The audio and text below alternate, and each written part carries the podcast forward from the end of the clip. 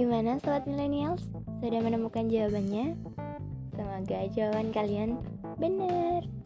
Oke, jawabannya itu kenapa kita diwajibkan berpuasa di bulan Ramadan?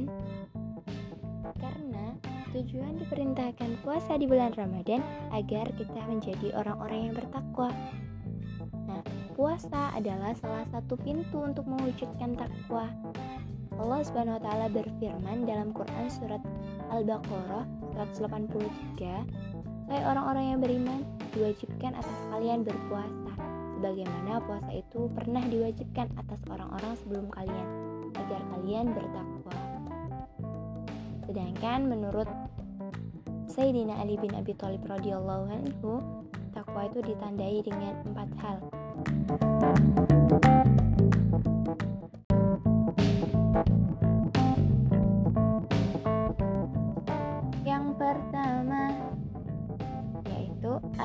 al-khauf min al-jalil memiliki rasa takut kepada Allah yang Maha Agung karena Allah lah satu-satunya yang harus ditakuti. Yang kedua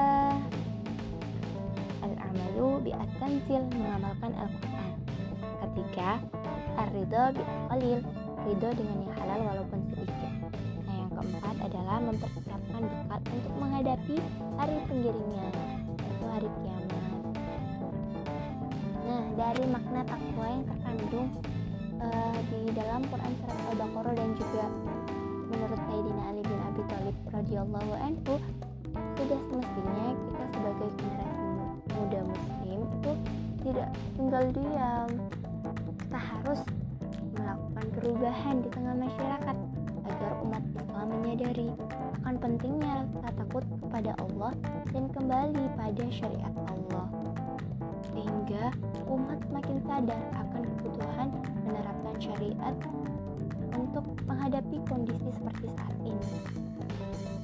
Lalu Kak, mungkinkah kondisi yang sudah terlanjur buruk ini bisa diperbaiki? Oke, kita lihat dulu ya gimana dampaknya bagi kehidupan dunia ini. Ketika kita melihat dampak COVID-19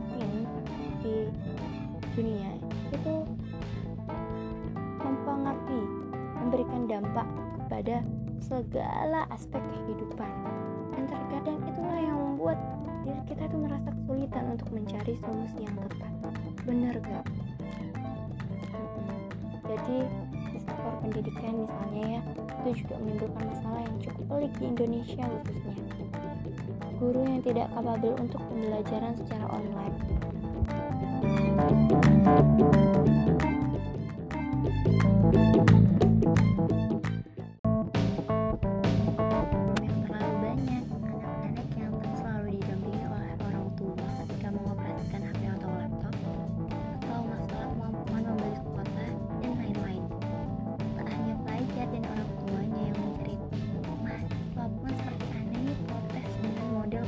看见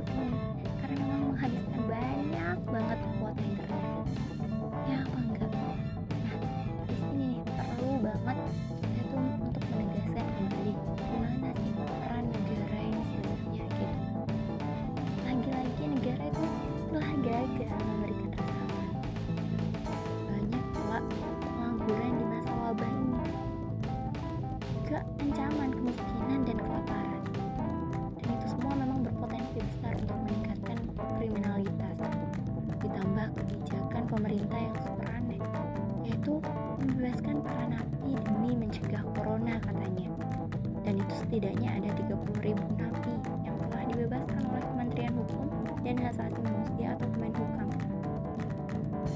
Nah, dan ternyata setelah dilepas pun mereka itu berulah lagi loh.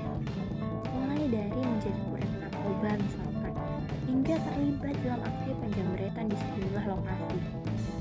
Ya Allah, sungguh berat beban yang harus diterima masyarakat hari ini social distancing itu pun juga tidak terlalu dihiraukan oleh masyarakat. Berakibat sia-sia jika negara itu tidak ikut mendampingi dan memberikan solusi praktis. Karena memang banyak juga yang masih mereka merasa santuy dan juga abai